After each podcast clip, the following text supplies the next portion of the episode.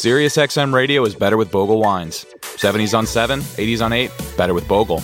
Alt Nation, Hip Hop Nation, Hair Nation, better with Bogle. Madison, Howard, Andy Cohen, better, better, better.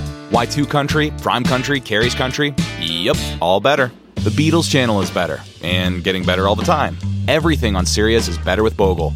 Award-winning family-owned wines ranked as some of the finest available for around 10 bucks. As long as you're not driving, it's better with Bogle. Bogle Family Vineyards, Clarksburg, California. Please drink responsibly. Want to connect with a family member who doesn't speak your language? Then check out the language learning program Rosetta Stone on desktop or as an app. Rosetta Stone is designed to immerse you in the language you're learning through an intuitive process. Plus, the True Accent feature even gives you feedback on your pronunciation. And with a lifetime membership, you have access to all 25 offered languages. Get started today. Visit rosettastone.com backslash pod50 to get 50% off your lifetime membership now. That's rosettastone.com backslash pod50 for 50% off.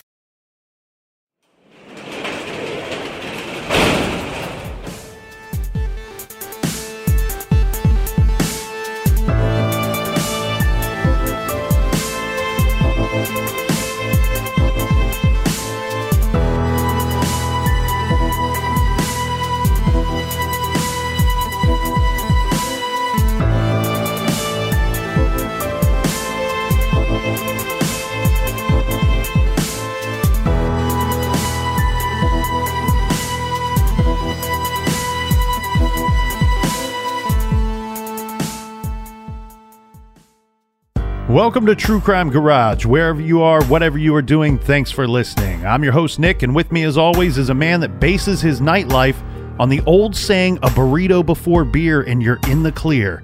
Ladies and gentlemen, joining us on this beautiful Taco Tuesday, here is your captain. Snoochie Boo Cheese. It's good to be seen and it's good to see you. Thanks for listening.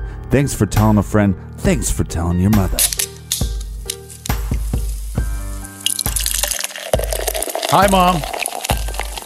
Hi. Sorry, Mom. Today we are drinking Cross of Gold by Revolution Brewing Company in Chicago, Illinois. Garage grade four, big fat bottle caps out of five. This is a lighter beer, perfect for summertime. A crisp golden ale with a delicate hop finish. And they brew this with a little bit of wheat and a tiny bit of honey. So I love that stuff. Great for summertime.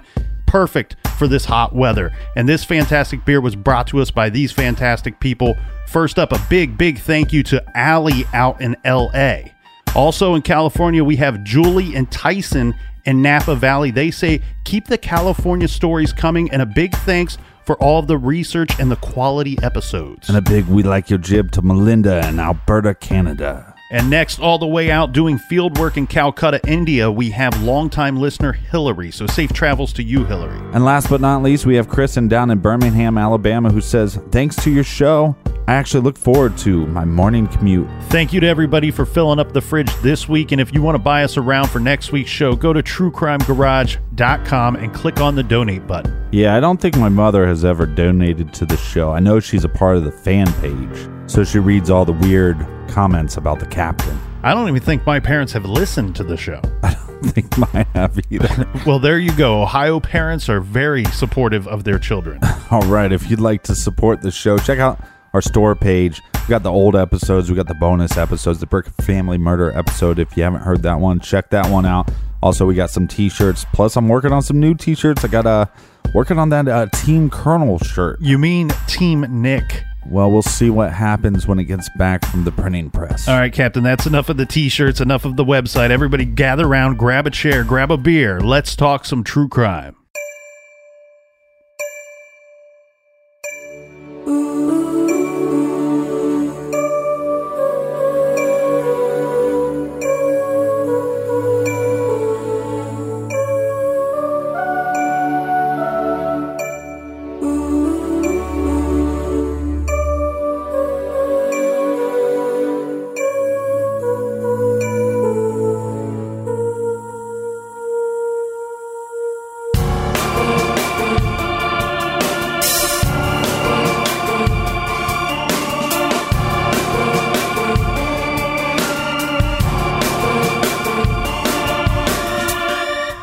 Saint Michael, the Archangel, defend us in our day of battle. Protect us against the deceit and wickedness of the devil. May God rebuke him, we humbly pray. And you, Prince of the heavenly host, by the power of God, banish into hell Satan and all of the evil spirits who roam through the world seeking the ruin of souls. Saint Michael is one of the principal angels. His name was the war cry of the good angels as he led them in the battle fought in heaven against those led by the dragon, who was in fact the devil or Satan. The devil and his followers were defeated, and they were thrown down to earth. According to Scripture, Christian tradition gives to St. Michael four offices to be the champion of God's people, to fight against Satan, to call away from earth and bring men's souls to judgment, and to rescue the souls of the faithful from the power of the enemy, especially at the hour of death. Tuesday, March 3rd, 1998, Monroe, Wisconsin. Two men, both priests, are driving. It's about 8:30 p.m. Father Alfred Kunz, the passenger, is getting a ride home from his longtime friend and pal, Father Fiore. A dusty Wisconsin snow was falling. Fiore and Kunz had a 70 mile drive ahead of them, taking them all the way to the tiny town of Dane, Wisconsin. With a population of only about 700 hardworking and God fearing people, Dane was only a small blip on the big Wisconsin map. It was where Father Alfred Kunz had called home for many years and for many years he has loved and taken care of the good people of Dane. It was a beautiful night, one of those clear March nights where the snowflakes melt when they touch the pavement. About halfway home, Father Kunz became silent, and then he started to clam up. Fiore looked at his friend and said, Al, you have been a good friend for so many years, and I love you for that. There was a long pause, and Father Kunz looked up. There were large tears running down his face, and all he could say was, I know. I know. Around 10 p.m. that night, the two priests had arrived at St. Michael's Church, the destination for Father Kunz. He got out of the car. Father Fiore rolled down the car window and shouted, Hey Al, make sure you get yourself something to eat. I will, Kunz yelled back, before heading inside and out of the cold. Most likely within an hour or two of arriving home, Father Kunz was startled. A noise woke him from his sleep. Someone was in the building. A stranger stepped out of the cold night and into the church and home of Father Kunz. But this part of the story is a mystery. Because we don't know the stranger's name, and we cannot see the stranger's face. We can only wonder if Father Kunz knew the name or recognized the face. Regardless, Father Kunz would have greeted the stranger with warmth and kindness. How may I help you, my child? But the stranger was not seeking the love of God, the warmth of the church. He only wanted one thing from Father Kunz. The stranger would greet Kunz with anger, maybe an accusatory question, a death threat, or words of hatred. The stranger rushes the old priest and attacks him. Forced to defend himself, Father Kunz fights back as he is being hit repeatedly. After a long struggle, the stranger gets up and he pulls from his coat a knife. Father Kunz grabs at the blade with his bare hands, trying to pry the knife from his assailant. Sadly, he is unsuccessful. The stranger put the blade to the side of Kunz' neck and slits the throat of the beloved father. The stranger, now covered in blood, injured, and probably cut, stands up. And as he gathers himself, he curses the priest. Then he steps back out into the cold night. Who was this stranger? Was he a mentally ill drifter, or some sick, twisted Satanist, or was he someone the priest had trusted? This is True Crime Garage, and this is the case of Father Alfred Kunz.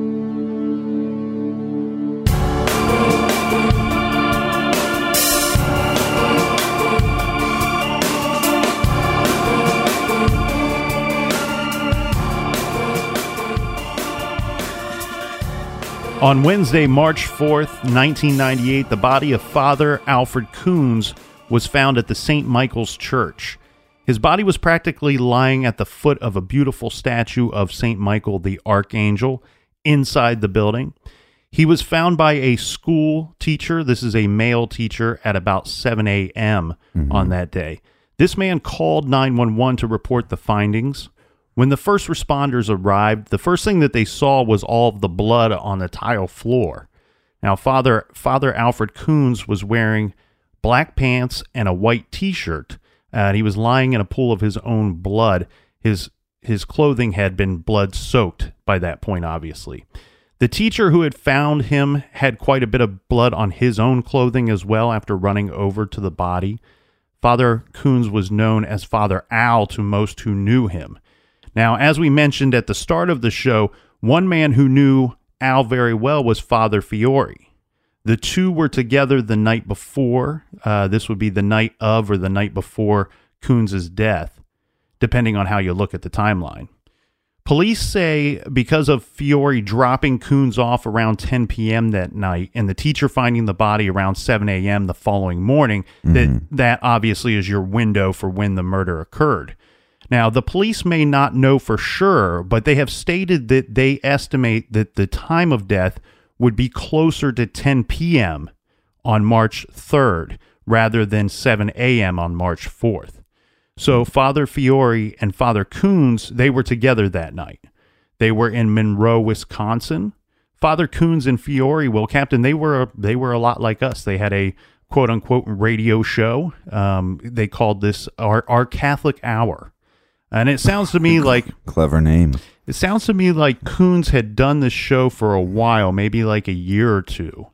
Uh, Peter I thought it was called Catholic Hour Garage. uh, Peter Kelly, who is a Monroe, Wisconsin attorney, he is the producer of the weekly show, Our Catholic Hour, or Our Catholic Family. Um, on this night, Father Fiore was at the mic in place of Father Kunz. The two had been longtime friends, and I believe Fiore had had been a guest many times on this show. Now, Father Kunz was passing the torch and passing the mic to his friend as Father Fiore was taking over the show permanently. Um, I, I've never I've never heard the show, and and no disrespect intended, but I have read that it was a rather dry hour long show.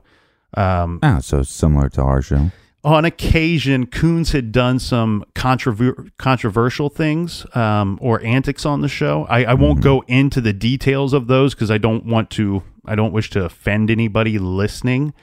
Um, as we said after the taping of the show, Fiore drove Kunz back to Dane to his church uh, slash home, arriving around 10 p.m. According to the records, Kunz spoke to someone on the phone at 10:30 p.m. There, the bo- there the body was found the next morning at 7 a.m. We don't know what happened during those hours, except someone or someone's arrived at the church, and there was some kind of fight that led to someone cutting the throat of the good father. Right. Uh, I'm really curious to know the the um, you know the first thing I w- was curious about was the lock situation of the building. So let's describe this building real quick. So basically, what you have it's it's a church.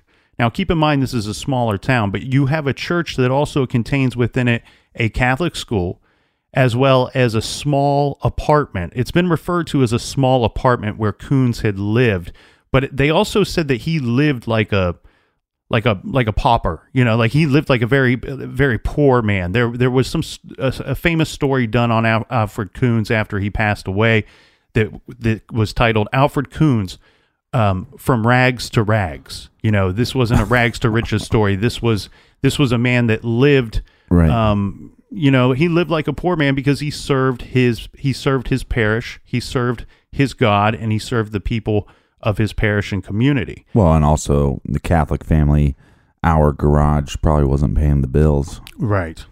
Right. So the the lock situation, like I said, the thing that I was concerned about with this building um, w- was very simple, and the police cleared this up very quickly. Uh, with one of the first newspaper articles that came out, it, they clearly stated the police found the building locked. Um, the, the the entire building was locked. Every door was locked, uh, and there was no sign of forced entry. So you know now we have this situation of how did the killer get in? Uh, if if this either he had access to the building in some some way, or Father Alfred Kunz let this person in. Mm-hmm. And you know, but the thing is, ninety eight, right? So it could have been like any school or some some of these churches where all you you know you could get out of the building, but getting in, everything was locked. Right. So that's that's what I'm assuming. I would guess as well the same thing. Now, here's some uh, background information on our victim. Father Kunz was born in Wisconsin in 1930. He grew up. He grew up in Fenimore. Uh, he attended seminary at uh, Josephinum in Worthington, Ohio. You and I are big fans of the the little town of Worthington. It's close to us. Yeah. That's right. He received a doctorate in canon law. Uh, he became the pastor of what is described in these newspaper articles as the tiny church of St. Michael's. And they list the church parish as consisting of 149 families. It's unclear to me if that was at the time that he became the pastor or if that was at the time of his death. Well, like you said in the trailer, this is a very small town. So Father Al, I'll try to refer to him as that because that's what the, his friends called him. Um, I guess the church had burned down at some point, and he had helped rebuild the church. Uh, as we said, you know, the rags to rags story. He took a vow of poverty. He collected no salary. Uh, he died with very little money. He, at the time of his death, he had three cars, but these were all like smaller, older, maybe what we would refer to as beaters. Well, Um, right. Yeah, and they might have been donated by people f- of the parish.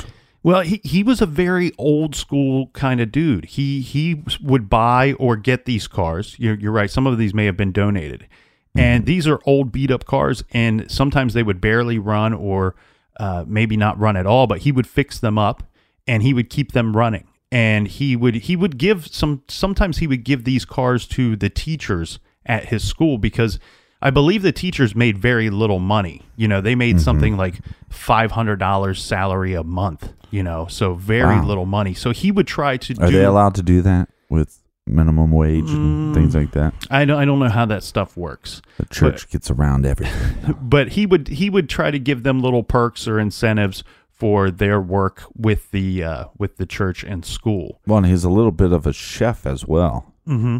Yeah, he was he was kind of famous for his fish fries. They would do the community and the church would do these uh, fish fries every you know most on some Friday nights. And Father Kunz, along with two other gentlemen, they would do everything. They would fry the fish, the French fries. They would make their own tartar sauce. Uh, and even though the town only had about 700 people, sometimes they would get over a thousand people at these different events. Um, you know, so th- this was something that was uh, popular, you know, and he was well known for. People would drive in from out of town to to you know Well- get together with the people and and, and experience these these events on yeah, Friday nights. well, in all fairness, if you're in a town of like 700 people, everything you do is popular. I mean, That's come on, let's true. be. Hey, man, um, we're gonna go watch uh, little Kevin. He learned to tie his shoes. We're gonna go watch him. Okay, 700 people show up. The thing here, Captain, though, is that Father Kunz he he remained at his church. He remained at this church at St. Michael's for a long time, all the way up until his death. Uh, Well, they, how how long is that? it was like you know he was there for like thirty years. It's a long time. Yeah, and the thing here is they they say that he quote unquote ran a one man show. Uh, he he kept basically no records. He had no calendar or daily planner, and rarely kept notes on things concerning his work at the church. This including counseling sessions. Um, so from the get go, though, we see a problem with the investigation because we know with these with these murders that a lot of times we got to start looking at the inner circle. You know, the family, the friends, uh, the people that were closest to the victim. Well, immediately the investigators have a problem because we have a guy that has no he didn't write anything down. He, you know, they they would have to go to other people to find out what this guy's future plans were. You know, what was his future appointments? Who was he supposed to go see? What was on his his calendar that maybe he only kept in his mind. Um, so this made the investigation uh, more difficult. Plus, they also didn't. They're not able to really fully establish things that maybe only Father Al would have known or Father Al would have wrote down regarding his relationships with other people or especially his work with the church. Yeah, but how many people write that down? Hey, I do a I do a podcast with Nick. I like Nick. We drink beer together. We have fun. He's very funny. I appreciate all those nice off, things. off of the mic. when you- he's not on the podcast, he's very funny. But the thing here is, Captain, if investigators can find a diary, a calendar, if they have a computer to, if they have a computer that they can sort through, um, Do the, grown do grown men keep diaries? um, I don't. Okay. Some do, Yeah. and I'll, and but but a lot of people keep a calendar. A lot of people do, um, you know, sit at a computer for X amount of hours every day. These are all things that can help your investigation. Uh, he was killed at the age of 67. He was uh, at St. Michael's Church for 31 years. You asked how many years? It was 31 years. Um, and I didn't, I didn't realize this until we got into to looking at this case. You know, I grew up Catholic. You grew up Catholic. Uh, I wouldn't say we were the best of Catholics. You know, we weren't. We we weren't Dude, there. shut your mouth. I was a old I was a altar boy. No, you weren't. yes, I was. You were. Yeah, for a while. Uh, I was confirmed. I was confirmed. What was your confirmation name? I think we already got into this on the show. I can't remember what you said. Hans. Was it Hans? No, it's Isaiah. Oh, I, And you don't remember your name, do you? No, no. See, I remember this. I was Um, too busy being an altar boy. So I didn't realize that it's a very rare thing for a priest to remain at the same church for that many years, for 31 years. I'm going to keep that joke to myself. so both of us were raised Catholic. We're neither one of us are practicing Catholics today. Um, I think we mainly we mainly were confirmed Catholic just so we could play on the football team. Hey, I pray a lot during the football season. Yes, yeah. Um, now, Father Al was not only just a good priest, but he was a good son as well. His mother lived about an hour and a half away from him, and he would visit her often, uh, almost every week, sometimes more than once a week. The thing here is uh, that Well, I I thought heard, was well, I heard she did his laundry. so the thing that I thought was really nice uh, and, and and almost cute in a way, in a in a mama's boy kind of way.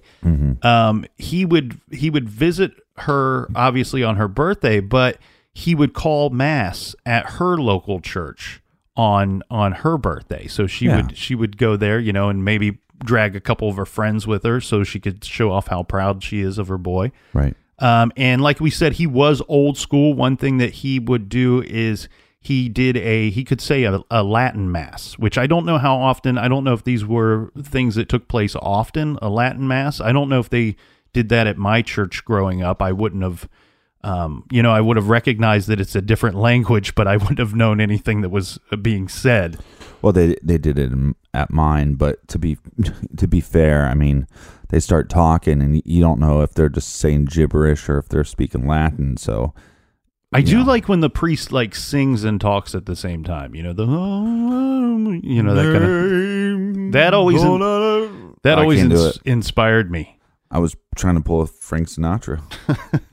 All right, so that you know, this guy was a good guy. Uh, I- I'll post a picture of um, uh, Kunz on um, Instagram. Uh, one of the things that is interesting, he kind of has a, um, I I don't. It's not a lazy eye, but it's kind of a droopy eye. Really, I think. Are, are you certain he might? He might. I just thought he was kind of the dude that, like, if he knew he was having his picture taken, he would like cock the one eyebrow up, like, like maybe that was his pose kind of thing that Mm. no, he'd like that's to go that's my pose, and you don't get a droopy eye. Okay. that's a that's a different look. It's just kind of a droopy eye. I mean, if you'd he, you know, he just comes across as goofy, maybe even a hint drunk. I'm not saying he was an alcoholic or that he was a drunk. That's just kind of because he's got a happy face. that's like, ki- yeah, like that's the best way to explain it. friendly. He when you see him, friendly. he he like he like has a natural smile. Mm-hmm. Um, and the thing is, if you see him out of his priest getup, Um, he's very grandfatherly looking. You know what I mean? He looks like uh, what you what you would close your eyes and picture a typical grandfather. Yeah, and I'll, I'll post a picture of his when he first started the priesthood. You know, handsome gentleman. Uh, but I think then as he got older, I, I, I like the guys that as they get older they embrace it Mm-hmm. and they just go, "I- I'm the goofy older guy now. Mhm. You know, I'm not trying to be handsome or suave. Captain, we have we have to go through the autopsy, the evidence, and the police findings uh, from the immediate get go. Um, one of the first articles that came out, you know, we had a situation where the police were saying that they were they were looking for a motive for this crime because it would be it's very rare. I have to believe it's very rare for a for a priest to be killed and a priest to be killed inside one's own church. Um, now they did state that they w- would not rule out robbery early on in the investigation. I do want to want to tip, you know, mention one kind of thing that I thought was a little bit sad. Uh, to see a man that gave so much of his life to the Catholic Church and to um, well, his community. his community and helping others. Um, the thing here is the priest could not complete the last rites for Father Kunz because of the investigation. A reverend from a nearby town of Lodi gave Kunz final absolution, but officials did not permit him to anoint the body with oil, as the oil, uh, it was said that the oil may interfere with evidence or things that they were looking for on the body. So I found that to be rather sad concerning that, you know, considering that he gave so much of his life to to the faith. We'll get back to the case of Father Alfred Kunz after this quick beer break.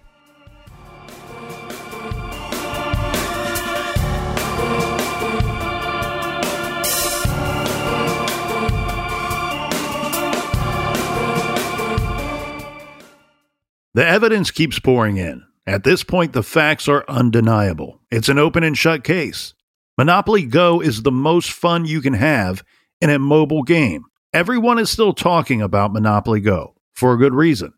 It is an absolute hit. Millions of people pass Go every day because this game is always bringing something new to the table. Like countless crazy tournaments, you can join with your friends as partners or teams or timed events offering bonuses like massive multipliers or rent frenzies to help you get huge rewards. And there's so many rewards to discover. Rare stickers you can trade with friends to complete albums, delightful emojis to taunt people with when you raid their riches, unique playing pieces, and so much more. The verdict is in. With Monopoly Go, there's something new to discover every time you play. So don't miss out. Go download it now free on the App Store and Google Play. This show is sponsored by BetterHelp. We all carry around different stressors, big and small. When we keep them bottled up, it can start to affect us negatively. Therapy is a safe space to get things off your chest and to figure out how to work through whatever's weighing you down. If you're thinking of starting therapy, I highly recommend that you give BetterHelp a try. It's entirely online, designed to be convenient, flexible, and suited to your schedule. Just fill out a brief questionnaire to get matched with a licensed therapist and switch therapists anytime for no additional charge. Get it off your chest with BetterHelp. Visit betterhelp.com slash garage today to get 10% off your first month. That's BetterHelp, H-E-L-P dot com slash garage. This show is proudly sponsored by BetterHelp. Check out betterhelp.com slash garage today. Do you want to set your child up for success? Of course you do. That's why you need to check out IXL Learning today. IXL Learning is an online learning program for kids covering math, language arts, science, and social studies. IXL is designed to help them really understand and master topics in a fun way. It's powered by advanced algorithms. IXL gives the right help to each kid no matter the age or personality. There's one site for all kids in your home pre K to 12th grade. Kids could use it at home on their computer or on an app on your phone or a tablet. No more grading those worksheets. IXL grades everything for you. One in four students in the U.S. are learning with IXL. IXL is used in 95 of the top 100 school districts in the U.S. I love recommending IXL learning. Kids can learn at home or on the go. And all my friends and family that are using it absolutely love it because it's so easy to set up and so easy to use. And even the kids that I've recommended it to their parents have told me, hey, Captain, thank you. I was having problems in math and my parents couldn't help me, but IXL could. Do you want to get your kids back on track or do you just want to get your kids ahead? Do so with IXL Learning. Make an impact on your child's learning. Get IXL now. And True Crime Garage listeners get an exclusive 20% off IXL membership when you sign up today at IXL.com slash garage. Visit IXL.com slash garage to get the most effective learning program out there at the best price. Check out IXL.com slash garage today. Warmer, sunnier days are calling. Fuel up for them with Factor's no prep, no mess meals. Meet your wellness goals in time for summer thanks to the menu of chef crafted meals with options like Calorie Smart, Protein Plus, and Keto. Factor's fresh, never frozen meals are dietitian approved and ready to eat in just two minutes. So no matter how busy you are, you'll always have time to enjoy nutritious, great tasting meals. With 35 different meals and more than 60 add ons to choose from every week, you'll always have new flavors to explore. Crush your wellness goals this May with dietitian approved meals and ingredients that you can trust. Make your day delicious from breakfast to dessert. Stay fueled with easy, nutritious options. Treat yourself to restaurant quality meals that feature premium ingredients like filet mignon, shrimp, and blackened salmon. I am new to Factor and I have been loving every minute of it. I have a problem, and it's called lunch. Some days I need a pack of lunch, and some days I work from home. Whether I'm at home or whether I'm on the go, Factor is fueling my lunch from now on. Head to factormeals.com slash truecrimegarage50 and use code truecrimegarage50 to get 50% off your first box, plus 20% off your next month. That's code truecrimegarage50 at factormeals.com slash truecrimegarage50 to get 50% off your first box, plus 20% off your next month while your subscription is active.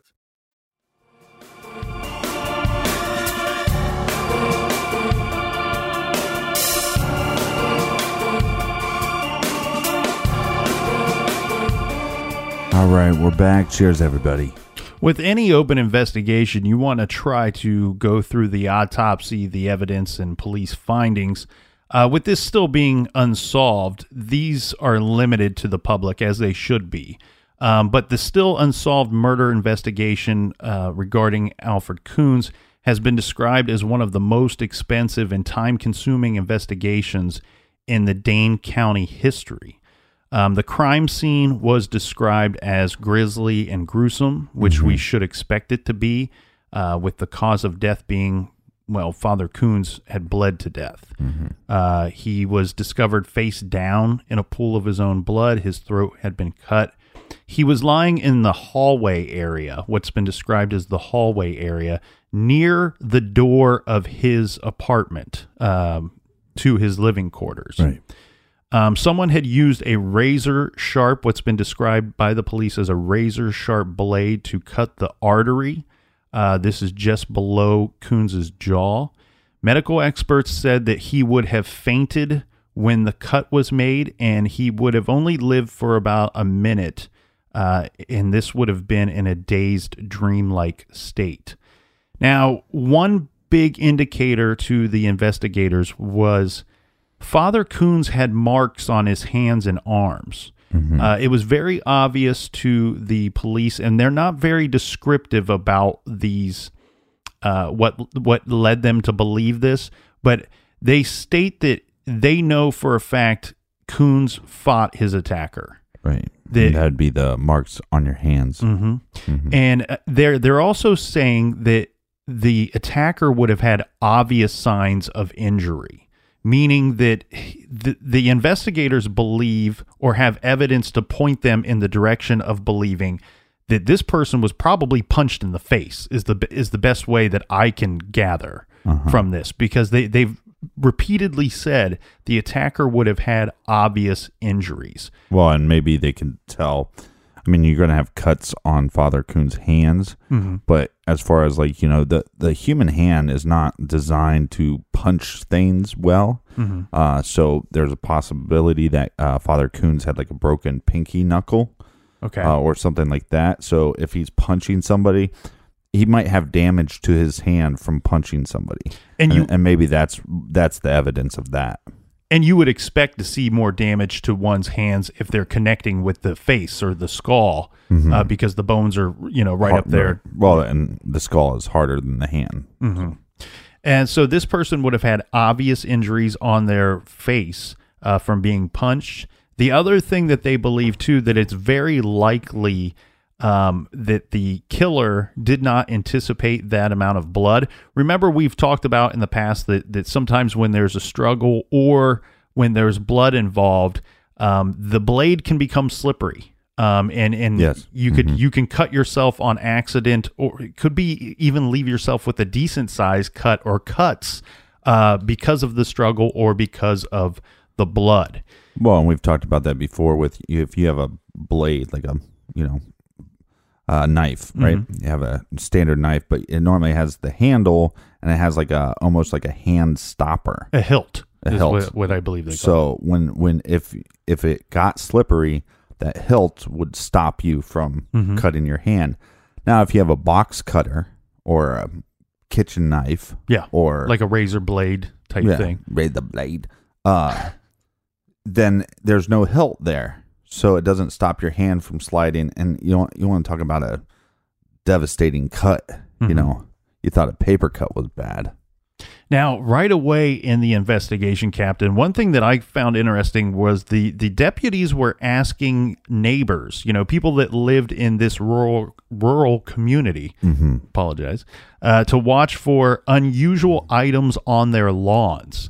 And the investigator stating anytime that you have a crime like this, there is always the possibility that someone has discarded something as they left the crime scene. So I'm assuming that they were hopeful. The police were hopeful that maybe that the attacker leaves the church as he's walking back wherever he's going. He's dropping the the you know the murder weapon. Mm-hmm. Yeah, that he would have disposed of the murder weapon by just tossing it in some random location. All right. So what we do know, let's just recap this real quick. We have we know that Father Kunz was attacked and murdered in the hallway. Mm-hmm. Um, we know that there was a, a knife or a blade involved. Correct. We know that there was a lot of blood, so the attacker would probably have blood on them. Mm-hmm. And there's some evidence. We don't know what the evidence is, but you know, possibly where this uh, the attacker would have, or the murderer is what I probably should say. The murderer would have blood on him, maybe a black eye, maybe cuts on them. Correct. Broken nose, you know, any anything that you would a busted lip, anything that you would assume or or you know that would be typical of a, a fist fight. Mm-hmm. Um, we also know that Kunz was killed between the hours of 10:30 p.m. and 7 a.m. Uh, Pretty pol- long window though. po- yeah, police believing that it's closer to that 10:30 p.m. Um, situation. I would I was curious to know who um, uh, who he was talking to. I couldn't locate that information, but that but it was clear there was some kind of phone call that he had um, phone conversation that he had around that 10:30 time. Yeah, a lot of like you said before, a lot of this evidence is kind of held close to the vest. And the other thing too, um, regarding the the teacher that found um, Father Kunz, they've which had a lot of blood on him. they've not included the name of this person um, that I could find. Um, and there were many newspaper, uh, internet, and magazine articles regarding this murder. And I couldn't find one that, that stated that male, it's a male teacher. I couldn't find one that stated the name of him. Uh, we do know that the doors were all found locked. There was no sign of forced entry. It was, um, you know, we said that Father Fiore had that uh, the the evening with with Father Kunz the night before. It was Father Fiore who formally identified the victim Right. at the scene.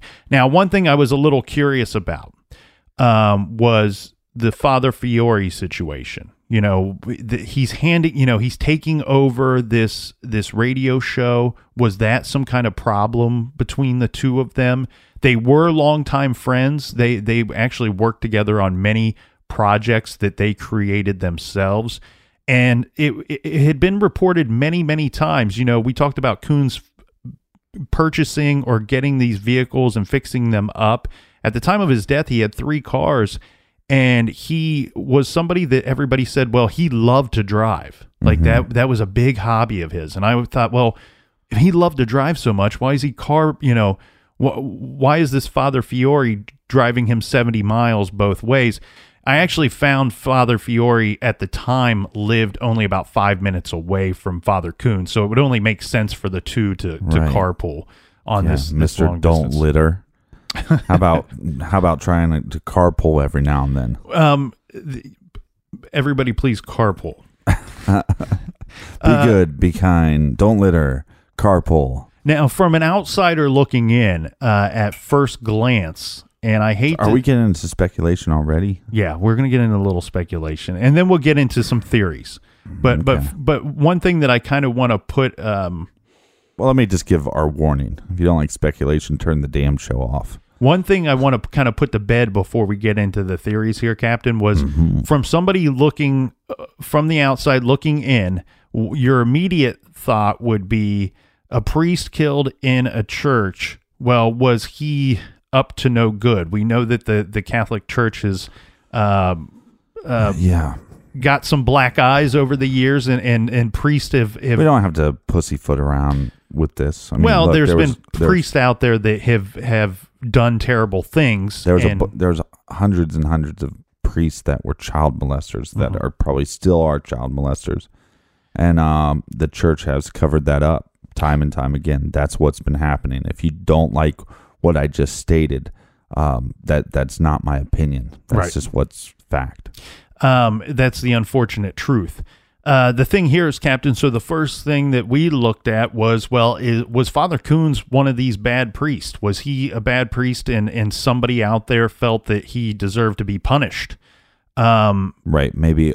So the the idea, which I don't know why you're, you know, dancing around it. The Well, idea they've- is that he he possibly molested a child, and then that child would come back, or the the parents of that child were like, "Yeah, it's time for you to die. Pay for what you did."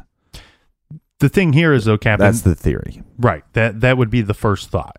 And the thing is, though, there's no evidence or even complaints of Father Kunz having been involved in anything of that nature. No, again, and again, 30 years, 31 years at the same parish. Now, when you look into a lot of these, uh, the accused priest, that's all you can call them because there's never charges normally brought up. Mm-hmm. The accused priest, normally, they'll bounce them around. They'll give them six months sick leave. They'll move them parish normally every two to three years. Mm-hmm. So there is no sign of that. There's no sign of him being moved around. No, Like- Father Al's at the same location for 31 years. Right. And like we said, there was no, uh, even after his death, there was nobody that came forward. Right. So it is a small community. And I get, again, I think with the small community, you're going to, you know, if he, if he was up to no good, uh, you're affecting a giant percentage of that population. Actually, the, the the other thing too, Captain, is what came out after his death, where there were many priests that were coming out, as well as people in within the parish that were you know devout and very close to Father Al, that were coming out after his death and saying quite the contrary that that Father Al was not a a bad priest. He wasn't a child molester. He was actually kind of policing other priest. That he was what they called a um, a discreet whistleblower. Um, and th- this was, like I said, several priests said this, and several people in the parish had said that he was keeping an eye on some things, and he was, um, You know, I don't know how vocal he was with it because, like I said, this is stuff he came out that came out after his death. It sounds more to me like um, uh, he was he he would report these incidents or report his suspicions to uh, superiors, to these other priest su- superiors. Right, and like we said again, this was 1998. This is uh this is actually three years I think before the Boston story broke, 2001, uh, with the whole priest sex scandal in Boston. But I think this was something in that community um, that was being talked about and being discussed. And from what I found, it seems like he was doing a lot of research into these possible connections with priests in in the whole state of Illinois. Mm-hmm. So, what did he know, or what did he uncover? Um, you know, could that be a possible motive? Now, the thing here is, Captain, early in the investigation, we have Dane County Sheriff's Detective Kevin Hughes uh, regarding the thought of motives for the murder of Father Kunz. He says, you know, the, the motives are all over the place. You know, this could be anything from jealousy to power and control to betrayal and fear of exposure. Uh, he basically says, you know, it could be any one of these things. So t- you can take your pick at this point when you're investigating this crime. Now, very early on in the murder, they had like, they had a whole bunch of guys, maybe 30, 30 men and women investigating uh, this murder. Um, They, they did, they, I mean, they, they did a lot of hard work on this. Now, there were many theories out there regarding the motives uh, or why he was killed. Um, but several priests have their have theories of their own, and we'll get into those. Um, the first one being that um, either Satanist, uh, possibly Luciferians, killed Father Al Kunz. Okay. Um, it has been it, it's been suggested. Many have suggested that there is a body of evidence that suggests that Satanism was involved in the murder.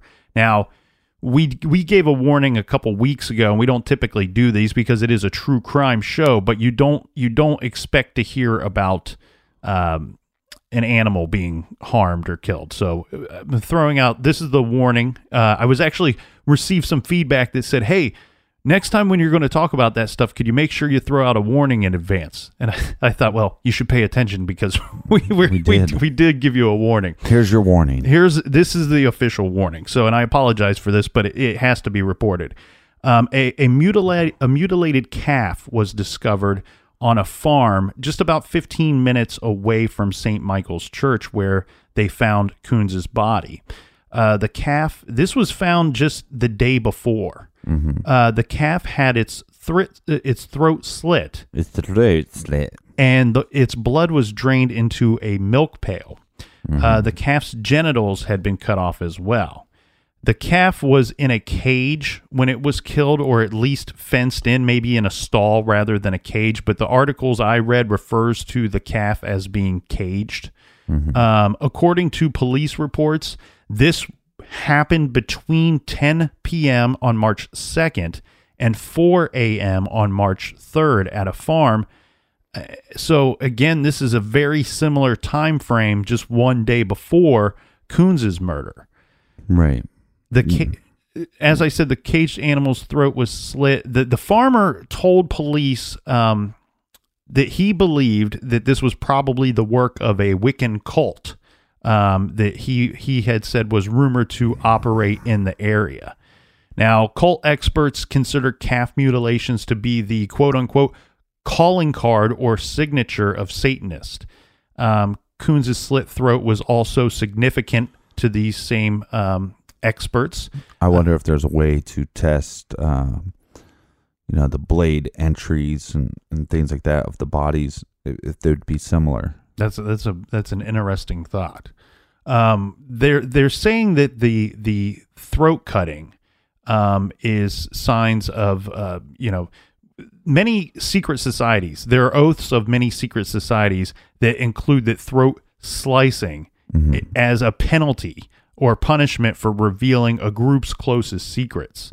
Um, you know, and the thought here being was Father Kunz exposing the operations of some kind of cult. Right. Oh, well, Um, but again, like I said, how, how much did he know about these other priests as far as the, you know, pedophilia and stuff like that?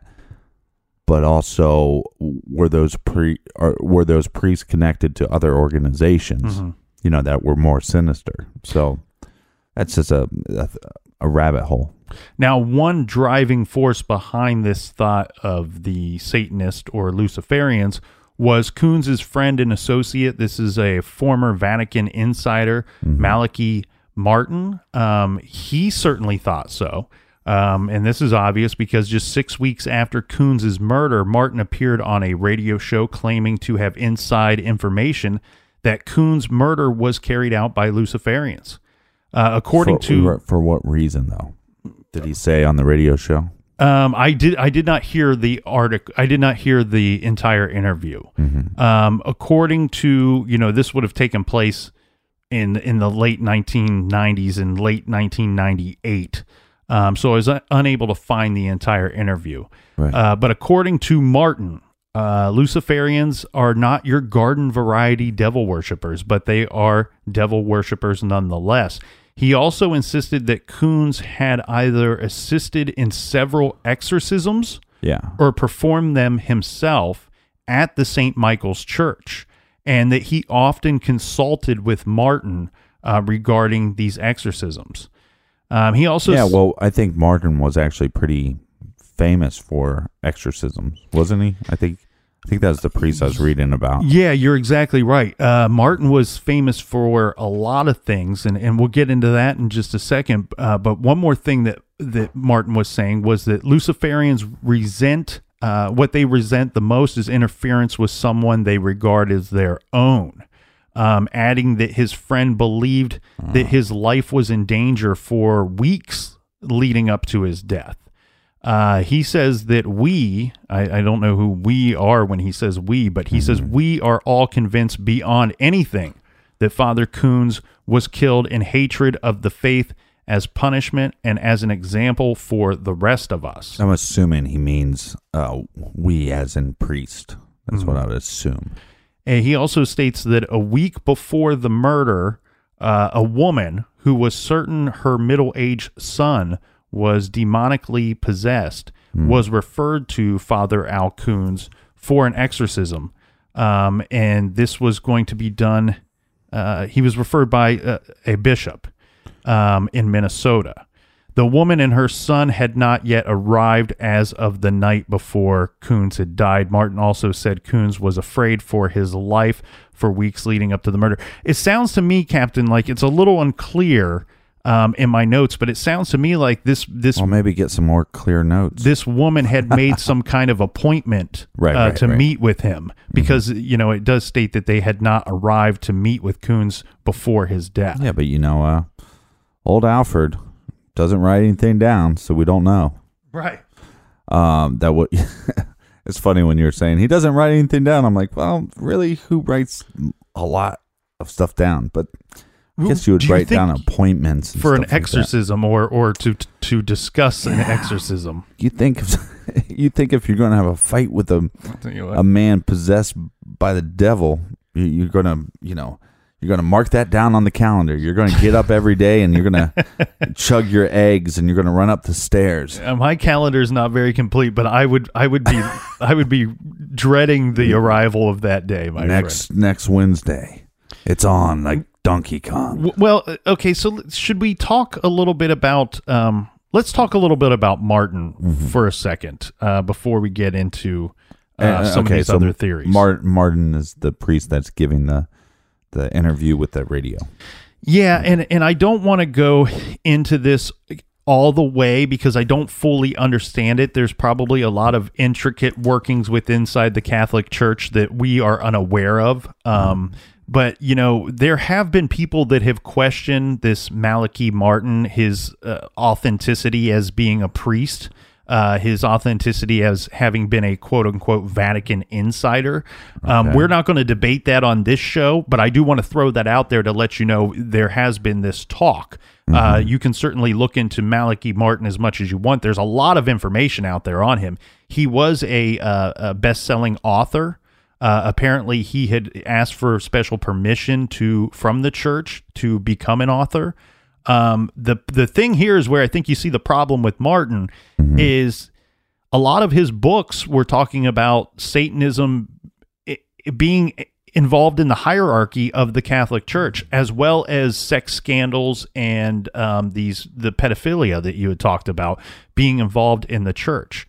Um, he had several uh, best-selling books, and maybe that's why the church pushed him away or kept him at arm's length. But as you said, he was known for his exorcisms. He was known to be a big proponent of reminding everybody every chance he got that there is a constant battle between good and evil going on, and there are people out there that are getting uh, possessed by these demons, and he was leading and assisting in many exorcisms and, and wrote several books uh, whether you know most of them are Right. considered to be fiction works of fiction but he says that a lot of his works Are based, based on off reality. of, based yeah. off of experiences that he had Well, but it also kind of makes you wonder, you know, if this guy has connections with the church, what is his motivation? I mean, he has some motives here too. I mean, let's let's just assume, let's just hypothetically, right? right Hypothetically, uh, Alfred Kunz gets some information that there is some, um,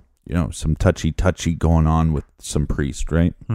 And he is going to, and maybe he's presented this evidence to to some people. Uh, I actually heard that he actually sent some stuff to the bishop before.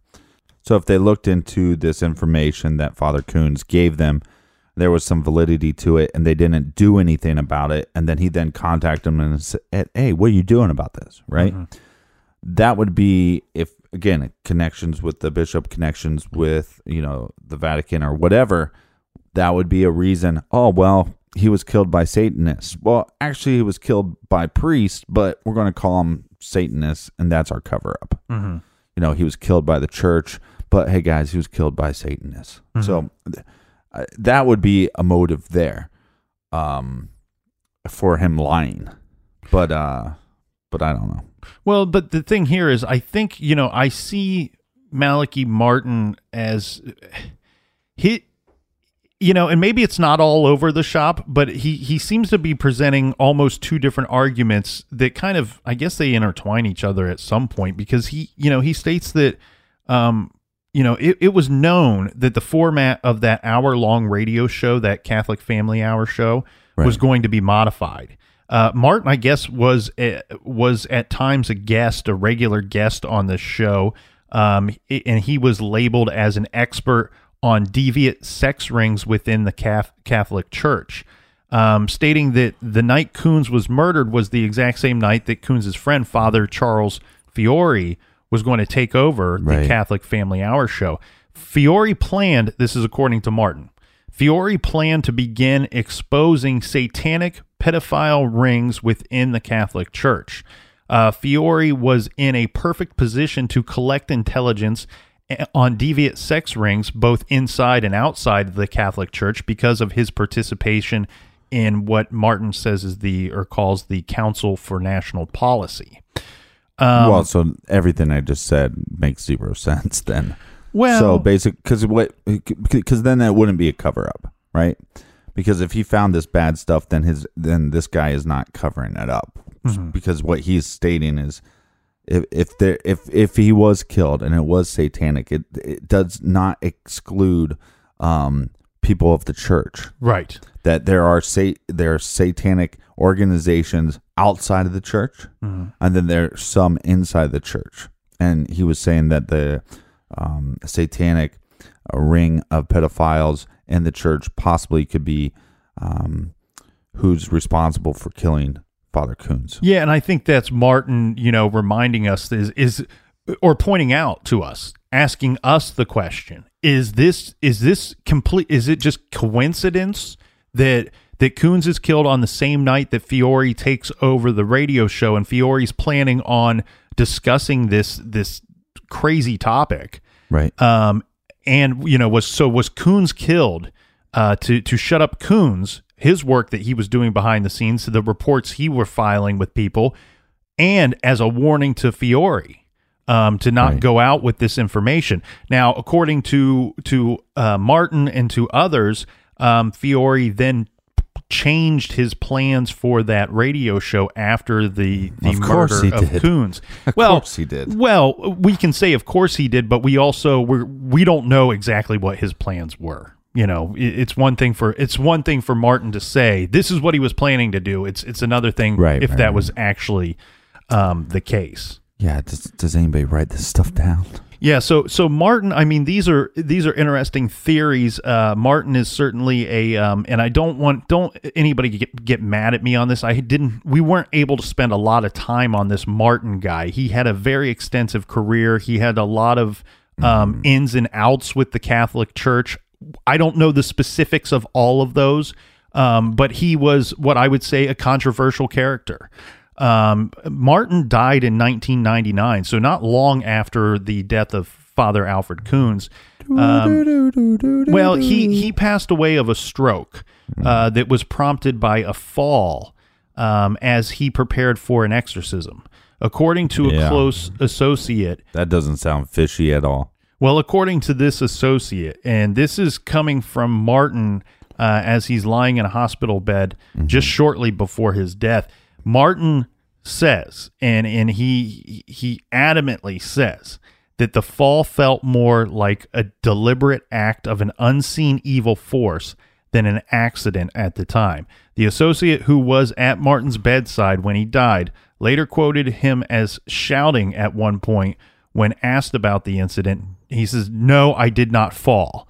I tell you, my legs were pulled out from under me. Right. So sadly, uh, Martin has passed away in 1999. Now, regarding the calf mutilation, um, that certainly does seem Wait, to let's me. let's not jump around here.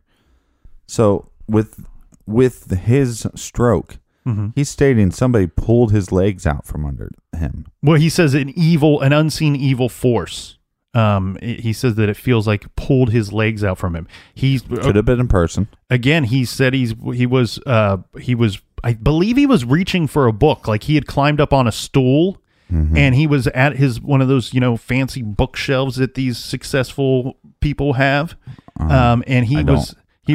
I don't no, have one of those. Our bookshelves are short. yeah, Hi- His you have to was- actually dig to get to ours. he's standing on a stool Mm-hmm. and first of all any listener out there even if especially the older crowd don't stand on stools okay let's just let's not stand they're not Okay, very hold on a safe to second. stand on Don't litter. Carpool. carpool don't stand on don't stools stand on stools. and go to the fish fry on friday All right. okay so martin he's on this stool and he says that he felt that his legs were pulled out from underneath of him he was preparing for an exorcism um I don't know. You know, I, I- I watched a documentary on Martin, and a lot guess of it's possible. a lot of his close people. Well, he firmly believed in these demonic possessions. So, if- Well, of course he did. I mean, why would you do exorcist if you It- didn't? and if so, if you believe in that, then I guess that it's not too much of a leap to believe that that they could be coming after him um, as he's trying to help these people. Um, the thing here, though, is you know close associates of his, according to the documentary I watched, it was called um, "Hostage to the Devil" or something like that. Um, they believed that the the exorcisms were taking a physical toll on this uh, Malachi Martin throughout his years. That he was that he was having health problems because he was involved in these exorcisms. Well, I'm I'm assuming an exorcist is kind of stressful. You know what I mean? God, if they're anything like they portrayed in the uh, documentary, Demons. I don't even. Release yourself. Yeah. Demons. Yeah, if you're hosting an exorcism down the street from me, could you make it well known so I can leave the state? I don't want to be anywhere near those things. You probably have been near one. You just didn't know it. you know? I, I've got some family members that I think might need an exorcism. Oh, Jesus.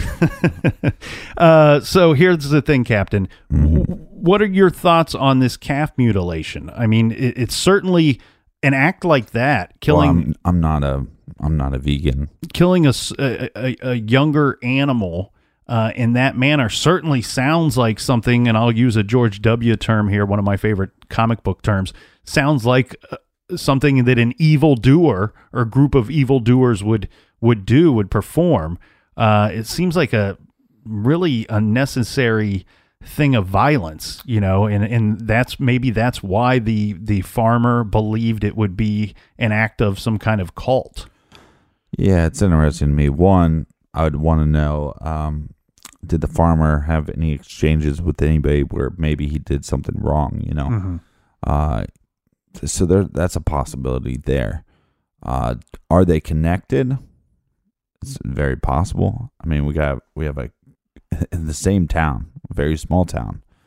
We have a animal with its throat slit, and then Mhm. we have a uh, priest the next day. Yeah, rough is- roughly 15 miles away from one another, roughly 24 hours uh, apart. Mm, Yeah, are they connected? Possibly, it could be the same individual. Do, to do I think it?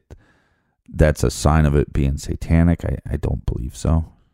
You know, I, I you know, th- that's all based off your. You know, th- this case is so difficult because you know religion is such a personal thing Mm-hmm. that you know it's like um you know if somebody said to me well this this person killed a, a calf and then it killed a person and that that those acts are satanic those are acts of the devil well i i would agree with you you know uh so does that make it satanic you see what i'm saying Right, and and I think you. I want to hit on something that you, that you chimed in there about was you know did this farmer have any grievances with somebody in the area? Because to me, you know, calf mutilation and calf animal sacrifice sounds, and I hate to, you know, it sounds a little more teenager, you know, a little more teenager satanic cult kind of thing to me. That's where my gut goes with that. Um, as far as the mutilation, did th- did this farmer have any problems with somebody? Because, and I hate to use this word when I'm referring to a living animal, but this is how the law would see it. The calf is a form of property of this farmer, and you know, much like much like people that dislike one another or or have some grievance against one another, uh, might destroy someone's property. Right. Well, somebody destroyed the, the property, and this being the, the calf, which Yeah. could be a valuable piece of property, um, especially to, well to the yeah farmer. it's a, it's an asset you Mhm. know so i think when you think of it in those terms yes it's an asset and so it'd be like if you did me wrong or you owed me money and you don't have the money for me to collect well i'll hurt you in your wallet by killing this animal and it's a horrible thing and it, it takes a horrible person to do that act And I think that the timing of the two are really what have to link them for me. You know, if if the calf mutilation was a week before, three days before, ten days before, I might not Right. not might not see any type of connection. But being so close in the manner of death being the same um, i- is disturbing, and it really it's a real big hiccup in this investigation for me. It's something well that i think the timing but i also think what's really interesting is the um, not just the day but the hours Mhm. you know they they claimed that the calf um the calf killing would have happened after 10 p.m. to 4 a.m. correct Mhm. same with father Kunz' murder so uh, to me that that's very suspicious It's it's very strange. It's a strange occurrence, um, and it's something like I said. It's a hiccup for me. When I look at other things in this case, I come back to that, and I'm going still a little uncertain on how I feel about the if there is a connection between the two. My gut says no. Um, that there's probably not a connection to the two. The the investigators at the time um, say that there is nothing. That they didn't find any type of connection between the two, between the calf and well again both it's killing being killed by slitting somebody's throat or an animal's throat. And i think the thing here is um as far as satanic if it's satanic right? My thought would just like i said before i just you know if somebody be, based off their religious beliefs said well murder is satanic or whatever okay fine. That's that's your viewpoints on this. To me how, it could just be some sick individual that got a new knife or whatever was wandering around town after 10 p.m when the whole town probably shut down uh, back in the day for all the young listeners back in the day towns actually shut down Mm-hmm. like you got you know you get get about 10 p.m everything got pretty dark uh, so it could have been just some sick individual that got some knife Right. was walking around by a farm and was like you know what I'm going to try to kill something. Mm-hmm. And that's a sick individual. That's a sick piece of shit. Mm-hmm. And that same individual could have then been walking by the church, sees the father dropped off, and thinks to himself, Well, I killed an animal. Let me see if I can kill a person. Mm-hmm. And there's people, I mean, we've covered how many cases? There's people out in this, this world that are that messed up. Well, there's also people that will take out insurance on, you know, racing horses or different kinds of valuable animals that they have and then burn down the stall for the uh, the insurance, Insurance money. money. Mhm. Um, I don't know this guy's situation or the cow's situation. It's sad for for the cow, obviously. Um, but yeah, my, my gut says that that there's probably no um, connection. Now, the thing here, though, Captain, would you think that if if Kunz were killed by Satanists, or or like Martin might suggest, a specific group of Satanists, the Luciferians, do you think is it is it the same as an act of terrorism? And what I mean by that is because we see, you know, we've unfortunately come accustomed to acts of terrorism in this day and age and the terrorists are usually pretty quick to claim what they've done. Where with the the murder of Father Alfred Kunz, does it make you wonder would would they would they have set up the crime scene in a way that would suggest it was carried out by Satanists? Would there have been some indication of that at the crime scene? Yeah, but I, I believe law enforcement probably would have brought that to the forefront or earlier. Um, so I, I think that's weird. We got a lot of other stuff that we need to get into. Uh, at the end of the day, I don't think um, I don't know if it was satanic acts, like you said. I think that there would be some kind of signature if it was a satanic act. Um, maybe not the calf murder. Maybe that would just be, uh, uh, uh, you know, we're killing a calf. Right. But as far as with the priest, I think there would be some kind of signature that's left to say, "Hey, this is a this is a satanic cult that's doing this."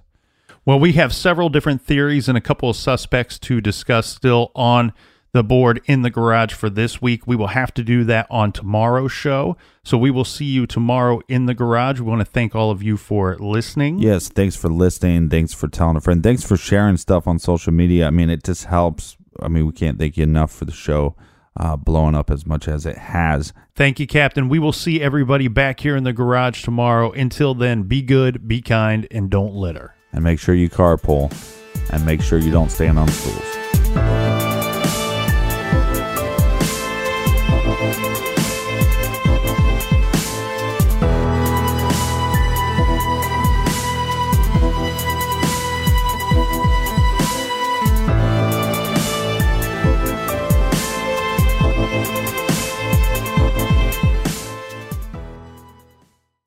Whether you're a morning person or a bedtime procrastinator, everyone deserves a mattress that works for their style. And you'll find the best mattress for you at Ashley.